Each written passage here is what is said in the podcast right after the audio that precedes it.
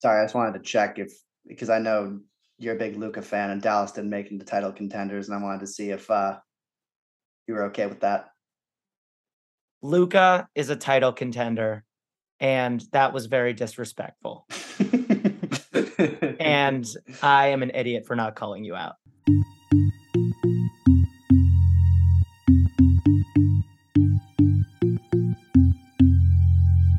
PodChamp Pod.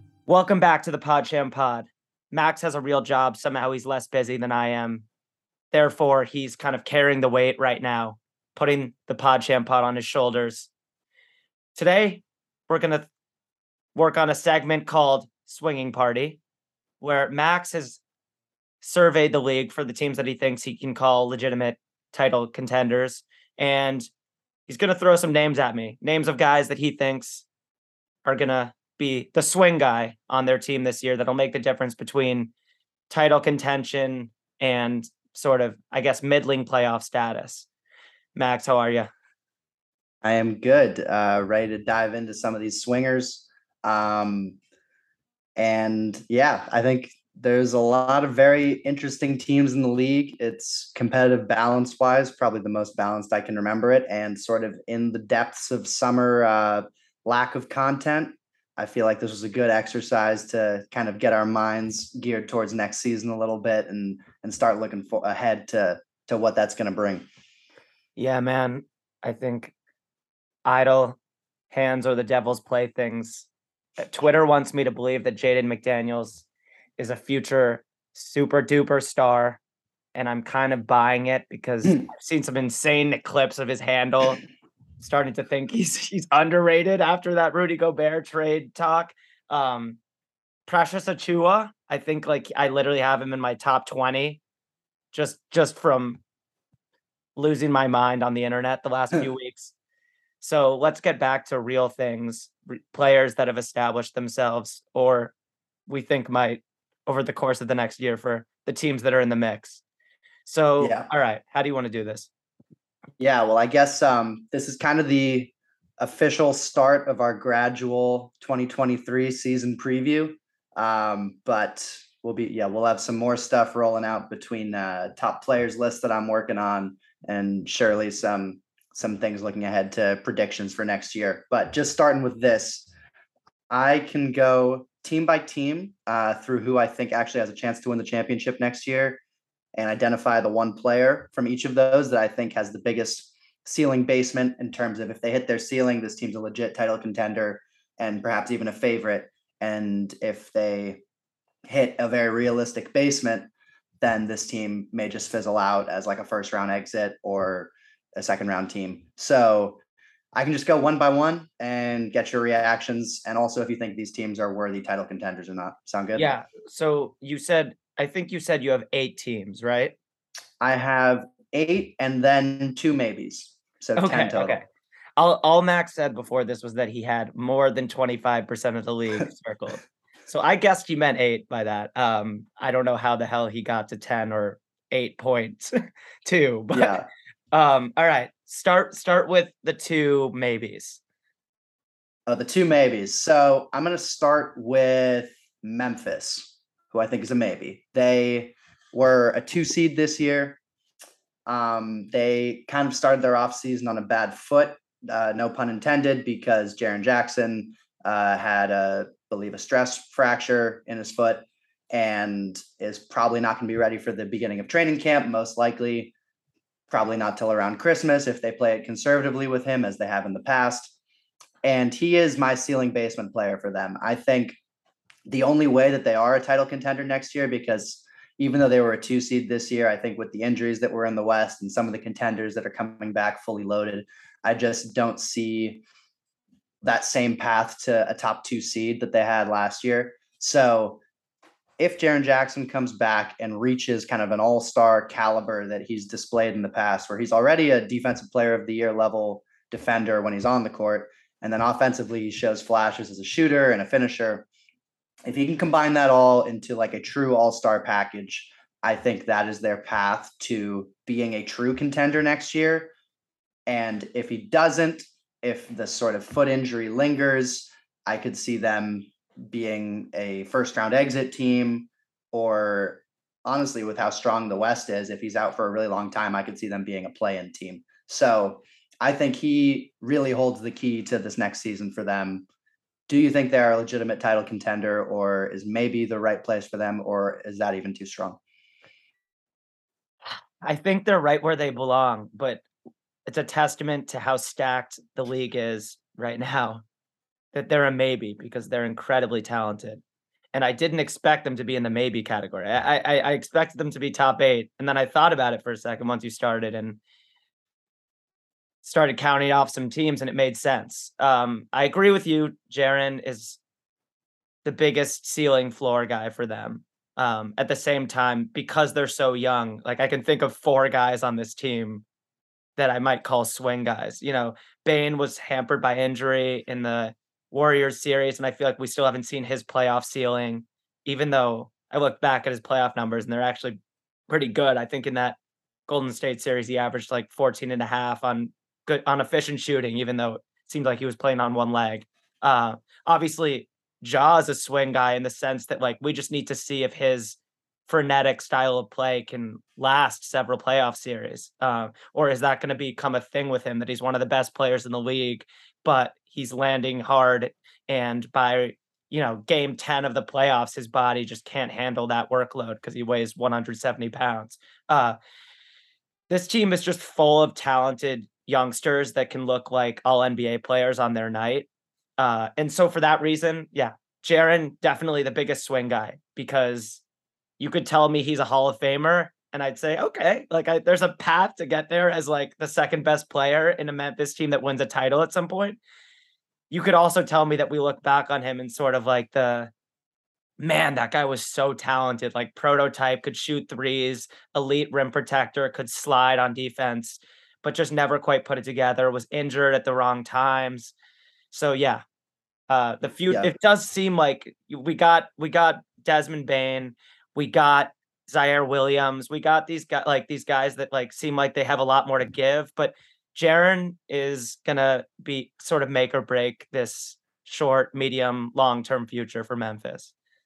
Yeah, he sort of falls into the category that a lot of or a few other young players in the league fall into where his specifically his development and trajectory and health over the next few years is going to determine almost directly the overall trajectory of the team based on what you expect to get from everyone else. Like I feel like you kind of know what you're going to get from Ja over the yeah. next five years, and you kind of know what you're going to get from Bane. although maybe he even continues to improve. But even if he's just what he was last year and sort of marginal improvements on that, you know what that is, is a very solid player.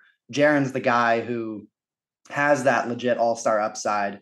And I think any universe where next year they're in contention for the title uh, has to involve him achieving that all like legit all star conversation and being like really in the conversation as like a top 30 player in the NBA, which right now he's um, probably closer to around a top 50 player. And it really depends more on his health. And he still also struggles with fouls. So those are all things that he has to try to, I mean, just stay on the court. Because when he's on the court, his impact is, is particularly on defense is really strong. Yeah. And I would also, I feel like the next step for him too is becoming a 10 rebound guy. Like he has the length and the athleticism. And I think the desire, he's really physical, but he still hasn't eclipsed six rebounds per game in any season in his career. Obviously, Steven Adams was snatching a lot of those boards last year. That was by design, but yeah, there there there are some some levels for Jaren to hit, and he clearly has the talent to do it. All right, who's who's the other maybe? The other maybe is Miami, which might be insulting to Miami. I don't know. Oh my god. Yeah. I, am insulted on behalf of Miami because I picked them to make the finals this last year and they almost made me look really smart. Yeah.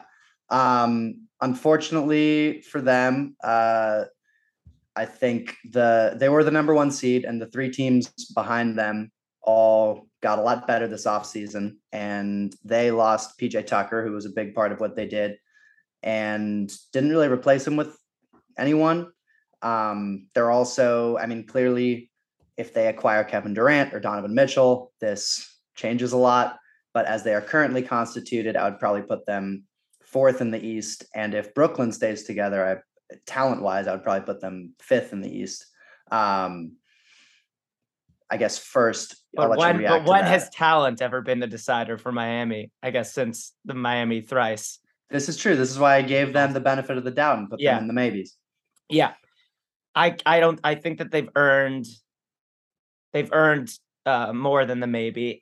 I don't know. They don't have Memphis's talent, but it's really hard to imagine the Heat not pushing a, a really good team to seven games in the second round or something like that. Um, yeah. Okay, who's your guy here? Because I already I already have three guys off the top of my head that like I think you can make a really strong argument for being the the swinger. Yeah, I had two. Um, I couldn't decide between the two of them. Tyler Herro is probably the most obvious one because he's their sort of youngest prospect with the largest like growth plate. You can sort of see him improving the most if he kind of improves his efficiency, improves his playmaking, becomes less of an absolute uh, turnstile on defense and becomes a better husband. Yeah. He he dealt with injuries a lot uh, during last year's playoffs, and he didn't he wasn't there sort of to finish the end of that Celtic series. So I think he really needs to get up to like real fringe all star status. Although he got some like all star votes this year, I thought that was a little um, that was a, a, lot of that was because of guys that were injured, I think, uh, and also just this weird like, oh, we got to put someone from the winning team, which I think is generally a bad way to pick all stars. But yeah, if he can get up to you know strong efficiency, one problem with him is his two point percentage has been under fifty percent uh, for his career, so it'd be huge for his scoring game to take that up a notch. And if he can be like a real, you know, maybe not elite score, but a high level scoring option to complement Jimmy Butler, who has to shoulder so much of the offensive load in the playoffs. Yeah. Um, that I think can kind of boost them.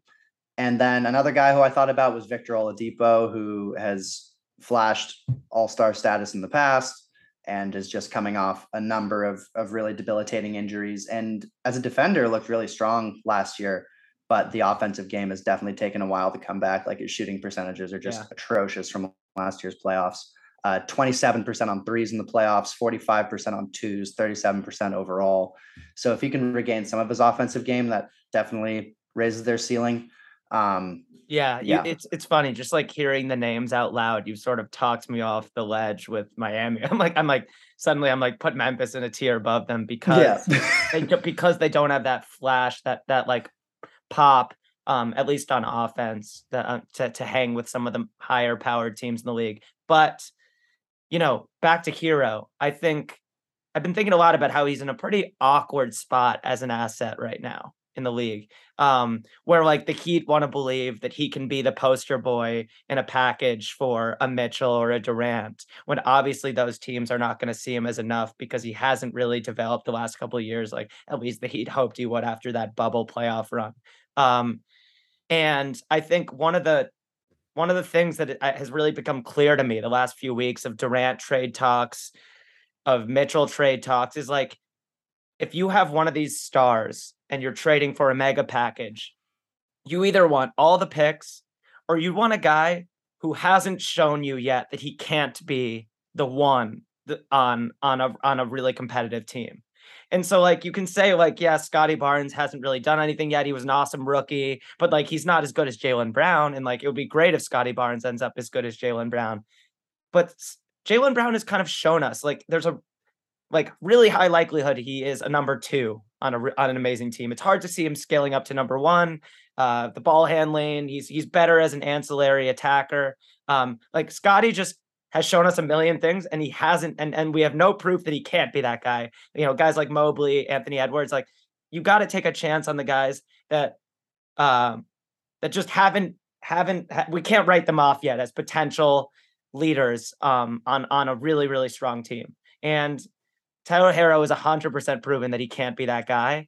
Um, and his ceiling isn't anywhere near those names that I just mentioned. Yeah. And I think for that reason, like the Heat just need him to rebound and um, to get back to, I think, what they thought he was going to be a year or two ago because he did not, he, he just w- wasn't much of a threat in the playoffs this year after having a really good regular season. And it's hard to see him being a major rim threat because he's sort of um, an average athlete. not super long. He's gonna have to just be like a lights out shooter, savvy mid range guy. Uh, you know, make all the free throws he gets because there won't be many of them. Uh, you know, he's gonna have to move really well off the ball and kind of just be like a smart Steph Curry like defender because he's been a real minus on that end and he's been called out by the front office for it because they value that end so much and that the toughness that he doesn't really bring to that side of the floor.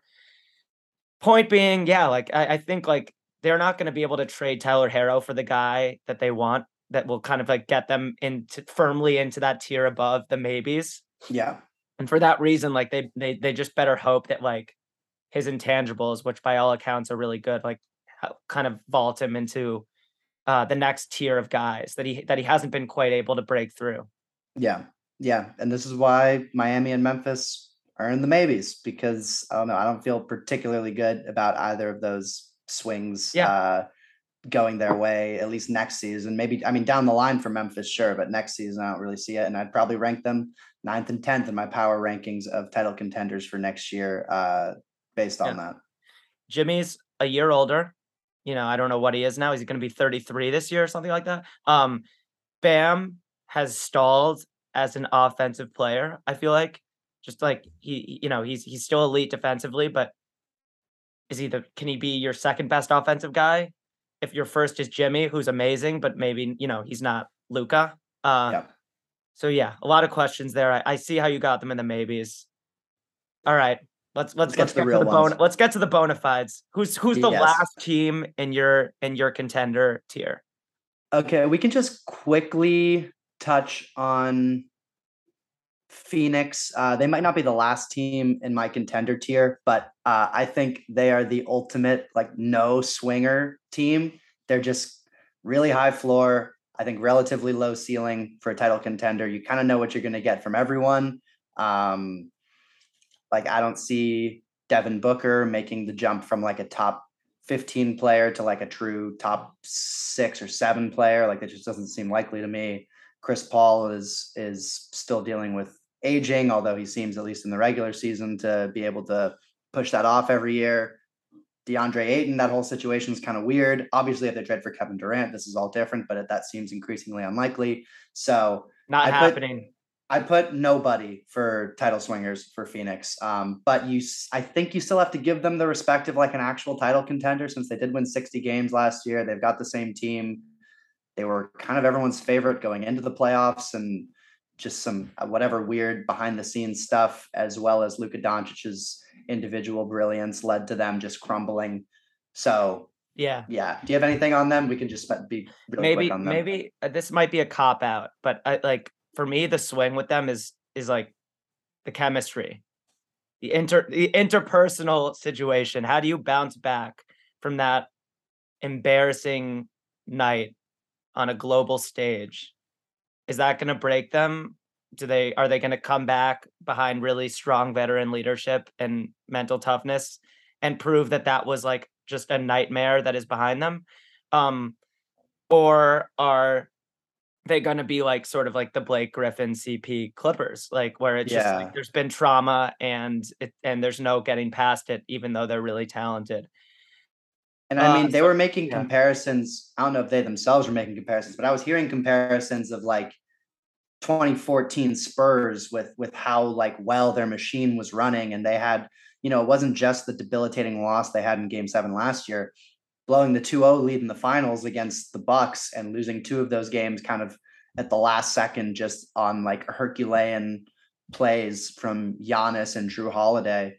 Uh, that was like a huge gut punch. And then to come back with the focus to like win all those games in the regular season, seemed like they had it figured out, and then just completely blow it against a Dallas team that really I don't think is like, you know, it, it probably didn't have the talent of like a legit title contender. Um, so Yeah. yeah, I mean, it- they they they had me they had me picking Dallas in seven in the in the Western Conference Finals. That's yeah, that's how good I thought Phoenix was. yeah.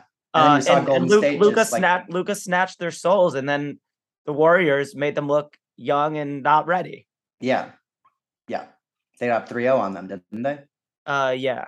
So, yeah, man, I think that's kind of the swing. Is it Monty Williams? It's it's just like what does that trauma do to this team? Does it propel them? Are they now stunted? Because last year was the year. And Yeah. I guess, you know, we can talk about Bridges because Luka, like he does with everybody, made Bridges look like you know a non all NBA defender in, Yeah. in that series. That's just what Luka does. And Yeah. so obviously people are going to be pretty harsh with Bridges. Um, can he give them more on offense? Can he, you know, look like a defensive player of the year candidate against pretty much anyone else?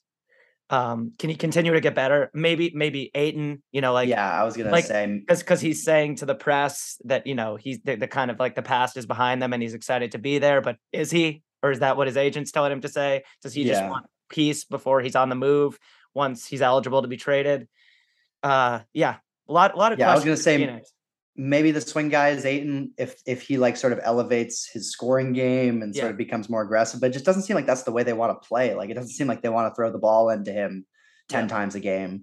Um and that's I think where a lot of that friction seems to or at least whatever what's reported as friction seems to come from. So yeah, I'm sorry, Phoenix. I see you. I think you'll be a very good regular season team. You'll probably be a top four seed again. But uh said for that reason, and with the success you've had in the past, I'm going to put them as a legit contender. But I think that while their floor is very high, uh, their ceiling is relatively low. yeah All right, on to the more exciting ones. Uh, actually, one more one that's less exciting, I think, is the Clippers. I don't think they really have a title swinger. It's just is Kawhi healthy or not? Because if Kawhi's healthy, he is absolutely a number one on a championship team. He can carry you there. He's done it before. And they're so deep. Like if one of their guys in their rotation doesn't hit, they have another guy ready to step in. Like if Covington's bad, they have Powell and Marcus Morris ready to step in, or Kennard, um, Batum, all these interchangeable parts. It's really just going to come down to if Kawhi's healthy or not. yep we can talk about john wall we can talk about like terance mann taking a step but you're right yeah it's it if Kawhi's Kawhi, they're without a doubt a contender so i i, I Alright. like that take Let's get to the actually interesting ones. Um, I'm going to start with the guy who made me think of this exercise in the first place, which is Michael Porter Jr. Michael Porter Jr. okay Um, he, I think, might be the ultimate swing guy uh, over the next several years in the NBA. Uh, I believe Zach Lowe has referred to him as one of the most important players in the NBA. especially with the emergence of monkeypox. If there's another vaccination cycle, that man will not be allowed to play basketball games.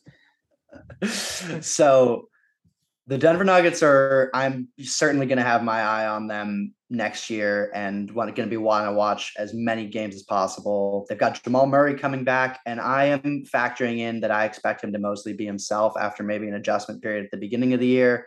ACLs now with with modern medicine are you know, people come back and are pretty much the same Yep. player afterwards as long as it's one injury. Um so Michael Porter Jr. Basically, the question is: Is he still on a star track? In the 2020-2021 season, he was an absolutely elite shooter. He wasn't just a good shooter; he was 44.5% from three on high volume, true shooting of 66%, which is 10 points above league average, 63% on twos. Like, there's nothing on offense where he's not uh, efficient and elite. Elite doesn't have elite efficiency except maybe turnovers. But as a scorer, he can just cut, spot up, and sleepwalk his way otherwise into, into Offensive 20 rebound. points. Offensive rebound, everything. And he's a perfect fit with Jokic for that reason. And in the brief glimpse we saw of Murray, Porter, Jokic, and Aaron Gordon when they traded for him, they were an absolutely blistering team. Since then, Jokic, I think, has gotten significantly better, particularly as a defender and at hunting his own shot. And they've added other pieces from KCP, who's going to help their defense, Bruce Brown is going to help their defense and their bench. And I think it's all going to come down to if Michael Porter Jr. is healthy or not. Because if he is healthy and resumes his high efficiency three point shooting, cutting, general offensive uh, dynamism, Yeah, they're gonna outscore everyone. they're probably I think they'll have the best offense in the league. And if as long as their defense is, you know, passable, which with the additions of KCP and Brown, as long as well with uh, Jokic's improvements, should help that. Um, this team's going to be really good. And last time yeah. we saw those three guys together, they beat the Clippers and they went to the conference finals where they lost to the Lakers in a somewhat competitive series. So yeah, I'll never forget because I dove really deep on the 2018 draft. You know, I remember talking to you before. I did the Knicks have nine is when they took is when they talked Mr. Knox. Uh, that is correct. I remember obviously like nobody hated the Knox pick at the time, but we don't need to we don't need to open up that can of worms. I. I remember you saying, you know, if they take Michael Porter, I can live with it because yep. he's he he he was he is who we thought he was. He was the best player in his high school class, talent off the charts, like T Mac, shot making ability. Oh, maybe that's disrespectful, but he's crazy. He's a crazy scorer. Um, and you know he goes 14 just because the X-rays are scary and we don't know if his body can hold up. But you know, I he would have been he would have been a good Knick. All right. Yeah, yeah. I've not I have nothing to add on on the Nuggets. Who you got next? Next, I have Brooklyn, who might be the ultimate ceiling basement team in the league because they might have a big one of Ben Simmons next year, or they might have a big three of Kevin Durant, Kyrie Irving, and Ben Simmons. And the ceiling is the floor. Exactly. Um, this is like the, the Grand Canyon um, of ceiling basements. So, and my guy for them, it's fairly obvious, but it's Ben Simmons. Yeah. Um, all the noise has been about Brooklyn blowing up, but if they don't, uh, uh, they do actually have kind of a great looking team on paper uh, between Ben Simmons, who didn't play at all last year, Joe Harris, who barely played, like a lineup of Kyrie, Seth Curry, Joe Harris, Ben Simmons, and Kevin Durant is like kind of pretty crazy. Uh, that's four elite three point shooters with Simmons, who is elite at finding three point shooters and is an elite defender himself. Um, certainly a small backcourt between Kyrie and Curry, but you have to think that the sort of three point shooting there would would make up for some of the deficiencies on the defensive end. And if he just kind of embraces his in, like the things that he's good at, defending the other team's best player, running in transition, finding shooters, finishing, he's he can fit perfectly. And yeah. if he doesn't, then uh, they'll probably blow up. yeah, and um Okay, I totally agree on Simmons. Uh, he's the he's the first name for sure.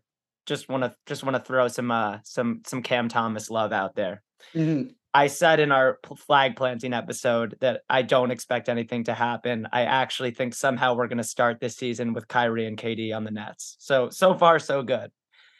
If I'm wrong and and they're somehow able to get Kyrie for anything, whether it's the Lakers or somewhere else that hasn't emerged yet as as a rumor, they're going to need some some guard scoring and some pop at least off the bench and i and i still think cam thomas is going to average 18 to 20 points at some at some time in this league. I just like absolutely love the way he attacks the rim. I like his his his strength and his just general shot making fire. So cam thomas if we get to the point where ben simmons is an asset a playoff asset hard to believe but it could happen and the Nets are, are in the mix. I think Cam Thomas could become a Poole esque scoring swing guy for the Nets. And that is definitely not super likely, but it's I just want I just want to plant it here, okay? Okay. Yeah, just don't ask him about passing.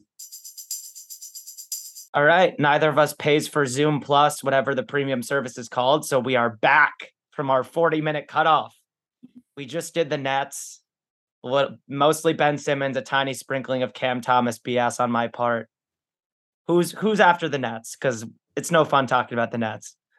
Yeah. Um we talked about Miami and how losing PJ Tucker could be a big blow for them. And I think he is the swing piece in Philadelphia. Mm. Um and I think the Sixers are a true title contender next year. Uh, when we did our exercise last playoffs going through what we called the roll call, all the role players on the teams in the second round. I think we had Philly at the bottom pretty decisively. They just didn't have a functional supporting cast last year. And between the additions of Melton, Danuel House, and I think most importantly, PJ Tucker, they should be able to paper over some of those holes where you don't have, you know, eighth and ninth men trying to masquerade as fifth and sixth men. And I mean, PJ Tucker, all he's done the past few years is bounce around from conference finals team to finals team to conference finals team. He is proven to to be impactful in the playoffs, a career 36.5% three point shooter. Last year, 41.5%. The year before that, 33%. So a little bit depends on where he's going to fall in that range. But providing a real 3 and D player, a two-way player in their starting lineup and perhaps even being able to play some backup center which historically has been just a train wreck for the Sixers uh, whenever Embiid goes off the floor. So if he can paper over some of those holes and sort of instill a general sense of competitiveness and fire in that team, I mean, Embiid's good enough that he should be able to to get you through the playoffs if he can yeah. just stay healthy. So this this is the first one that I feels that feels like the wrong choice for me. Yeah. Um and you know whatever I can I can give you the boring PJ Tucker's 37 turns 38 on Cinco de Mayo of 2023. Um and like if he's your swing guy then I think that maybe you've got some problems. Just he's great I, but but the way that you could be right is that like he changes the culture of this team that just looked soft and and very un-Miami-ish in the playoffs last year. And as like Miami kind of exposed their lack of fight, um, at least. And and so it's like the swing guy has to be for me like Harden or Maxey. Maxey, who could become an all star, like he has that le- amount of talent, and Harden, who could become an all star in the playoffs, because I don't think he, he's been one in a very long time. Um, Harden Harden is the most obvious one for me, just because. Okay, he took less money, but it's it, it won't matter unless he plays like he should in the playoffs, and unless he is willing to play hard, even when he's having one of his two for 13s, and create for others. Is is he going to get some pop back? Is he going to have some pep in his step this year, or is he just on an athletic decline? Yeah just like just like you said about Kawhi on the Clippers. Like, yes, on the Clippers, we could have talked about Batum, we could have talked about Terance Mann, we could have talked about John Wall, but it's the stars that dictate these playoff runs um, 99% of the time. And so for that reason, what James Harden are we getting? That's the swing that I'm most focused on in Philadelphia. That's fair. Honestly, the thing I'm most excited about with PJ Tucker is someone who's a historic uh, Sixers apologist and just loves to fall in love with the Sixers every season. Um, I do think the idea of him playing backup five could be really big for them. Uh, everyone or sort of cites that Toronto series a few years ago where Embiid didn't even play that well. He was dealing with some sort of illness or injury, but they were plus a decisive amount, like 40 or something with him on the court, and then minus like 60 in the I don't remember the exact numbers, but it was plus a lot in the minutes he was on the court and then minus by slightly more in the minutes that he was off the court. So if they can sort of create some weird hardened ball second unit when Embiid is off the court that has Tucker at center and just five guys spaced out, maybe that can help offset the just the disasters, the disaster minutes, which are usually there.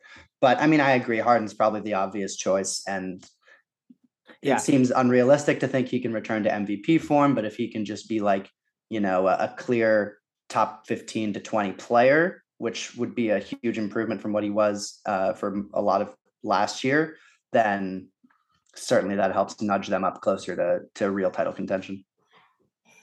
Yeah, says a lot about PJ Tucker's will and modern sports medicine that he's in the conversation here at yeah. 37 a six five perspective backup center for a contender. Yeah. Okay. Next, next, next, I've got the runner-ups from this year, the Boston Celtics. Um, and I think it's Malcolm Brogdon, and it's pretty much all health dependent because yeah. he has not played more than 64 games in a season since his rookie year these are his games played in the after he played 75 games his rookie year. Since then, he's played 48, 64, 54, 56, and 36 out of 82.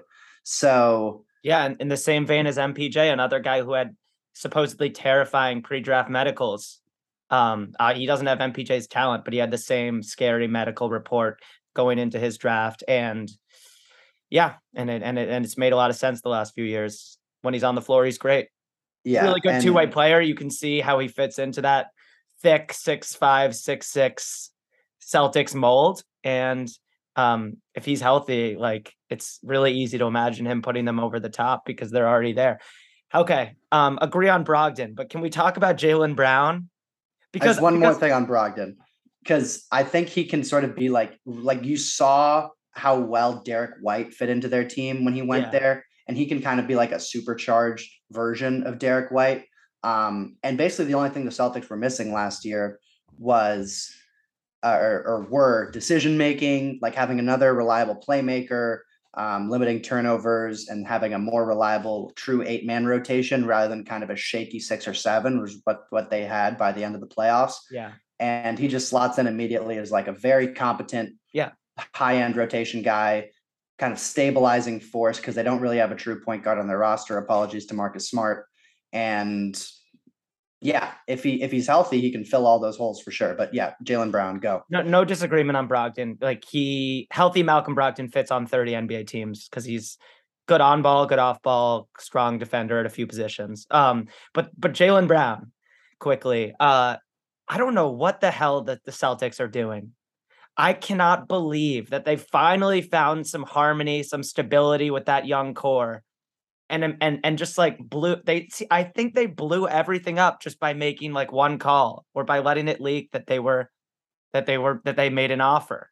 Yeah, I can't believe they did it. Not because it isn't worth thinking about trading for Kevin Durant, but I would never do it if I were Boston. Um, unless you have real intel that Jaylen Brown like wants to be the guy or wants to get out of Boston because he's been dangled in trade talks seemingly his whole career.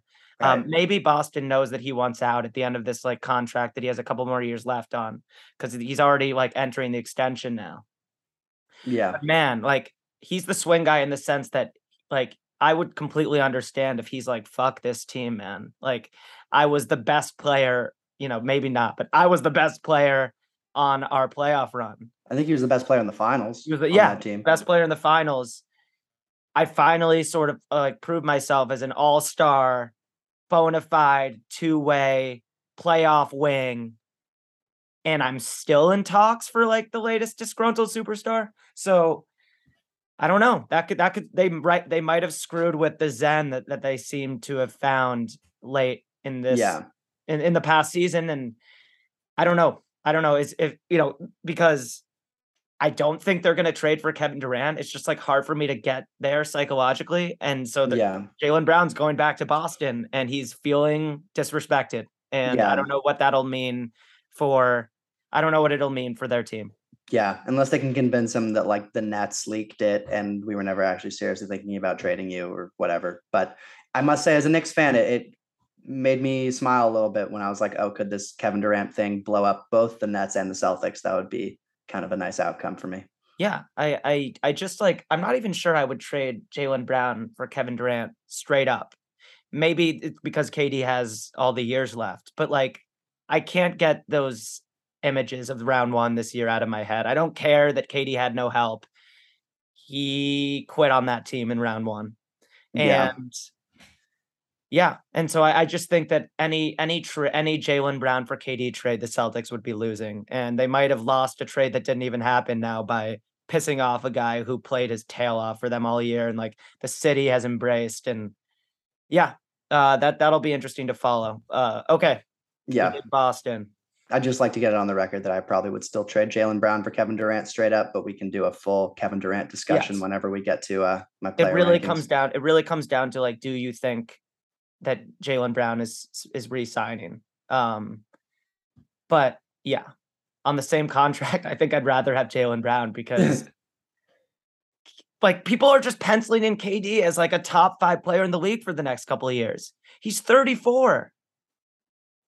Yeah, Not But I like mean- like most guys are not LeBron James. Like there's a good chance that KD with his injury history.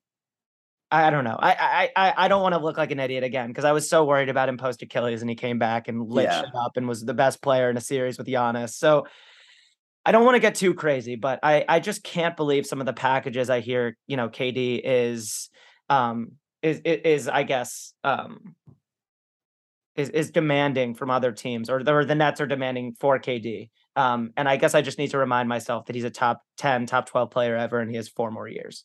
Yeah, yeah, no, it's true, and we will certainly be doing more Kevin Durant talk as the as the off season goes on. But um, all right, I've got two teams left for Yeah. for title swingers, and I'm going to start with the less interesting one, which is Milwaukee. Uh, a large part of them, I think, is health. Uh, because I think if Khris Middleton was healthy, they would have made the finals last year and quite possibly would have won. And but picking one guy, I do think Joe Ingles could be kind of a swing guy for them if he can just get healthy off of that ACL, which at his age is no guarantee. Um, I think a big sort of underrated part of them losing to Boston last year was that they had no lineup flexibility. They because they let PJ Tucker go, who has come up a lot in this discussion, um, they were forced to go big, like no matter what. They had to have one of Lopez or Bobby Portis on the court at all times, which contrasting with their title run, uh, they were closing finals games with Giannis at center and PJ Tucker at the four. And that's just not a look that they had last year. Now, Ingles is a very different player from PJ Tucker. I'm not sure if he can play the four next to Giannis, but he at least gives them like another sort of interchangeable wing and another ball handler, playmaker, and shooter to just kind of give Bud more options to play around with when it comes to lineups, just because I felt like they really got boxed in last playoffs in a way that um like a title contender, I think should have a little bit more flexibility than that. So I'm thinking that if Ingles is healthy, he can he can help with that and his shooting and playmaking at the very least will will give them sort of another look that they that they haven't had and they won't be relying on Grayson Allen to make you know corner threes. They really struggled to shoot around Giannis in that Boston series so Yeah, yeah. My my only concern would be that like at the end of his stint in Utah, he Ingles seemed to age out a little bit out of of that demanding two way role, like creating a lot for them on offense, kind of filling some of the lack of point guard they had while he was there. Um, and then he just had a really rough injury. So hopefully, like with smaller responsibilities in Milwaukee, he can he can be that like really smart um, two way contributor. I I don't have any qualms with that pick. I think there's so much stability in Milwaukee. Like, can Wes Matthews be the same defender he was in the playoffs for them last year? But there are a lot of sure things on this team, and I think that's why it'll be like they'll, they'll you can sleep well picking Milwaukee to go deep into the playoffs again. They have the best player in the league, and a lot of guys that have that have pulled up their big boy pants in the playoffs and Yeah. stilled a lot of confidence in Bud. yeah I mean for his basement I said he might just not be a valuable NBA player anymore as someone with already questionable athleticism coming Yeah. off an ACL at age 34 but yeah if I had to pick someone I would pick him Okay. All right, Yeah. my last title swinger um, for the Golden State Warriors, which I think is the counting the two maybes, the tenth and final team that I think can win the NBA championship next year. All right. Let's hear it. Is it I'm thinking this guy's gonna be under 23. No, I went. Uh, I think I might have gone disappointingly obvious for this one, but I went with Klay Thompson. Okay, Um, yeah, that was the other one. because obviously they can win the title with him playing at the level he played at last season because they did it. But if he's going to be at that level, I think they are sort of in the pack with the Clippers and the Nuggets and the Celtics and the Bucks as sort of like those high level title contenders, but by no means like a clear favorite. However, if he can get back to some version of what he was before his injuries, even if he's not all the way to like a top 25 player, top 20 player, if he's just like a clear top 40 player or even top 30 player, that I think vaults them. And if he can regain consistency more, because last year he would so often go from shooting like two of 13 from three in one game or, or for a few game stretch, kind of averaging around that, and then going up to like 10 of 14 or seven of 11. He just had these wild swings. So if he can get a little bit more consistency and get back to that level, then I think they become a clear favorite with the depth that they have, as opposed to just sort of being in the pack as I see them right now, in the pack of contenders.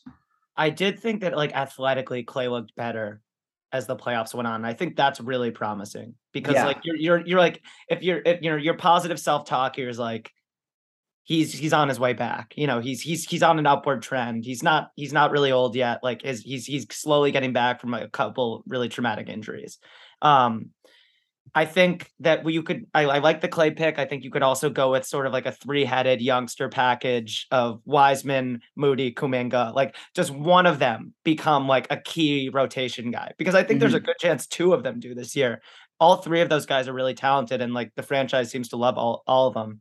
Um, this has to be the year that they deploy Kuminga as like, you know, like guard someone who's really athletic and then like cut and dunk and rebound and do all the nitty gritty things on offense that are more finessey offensive stars uh, don't do as much. And then for Moody, like he just seems to have some some some three and D pop. Uh, he doesn't need to create much off the dribble. Just make your threes and, and play some stout defense. Uh, Wiseman, I feel like the marginal gain is a little bit less there because yeah.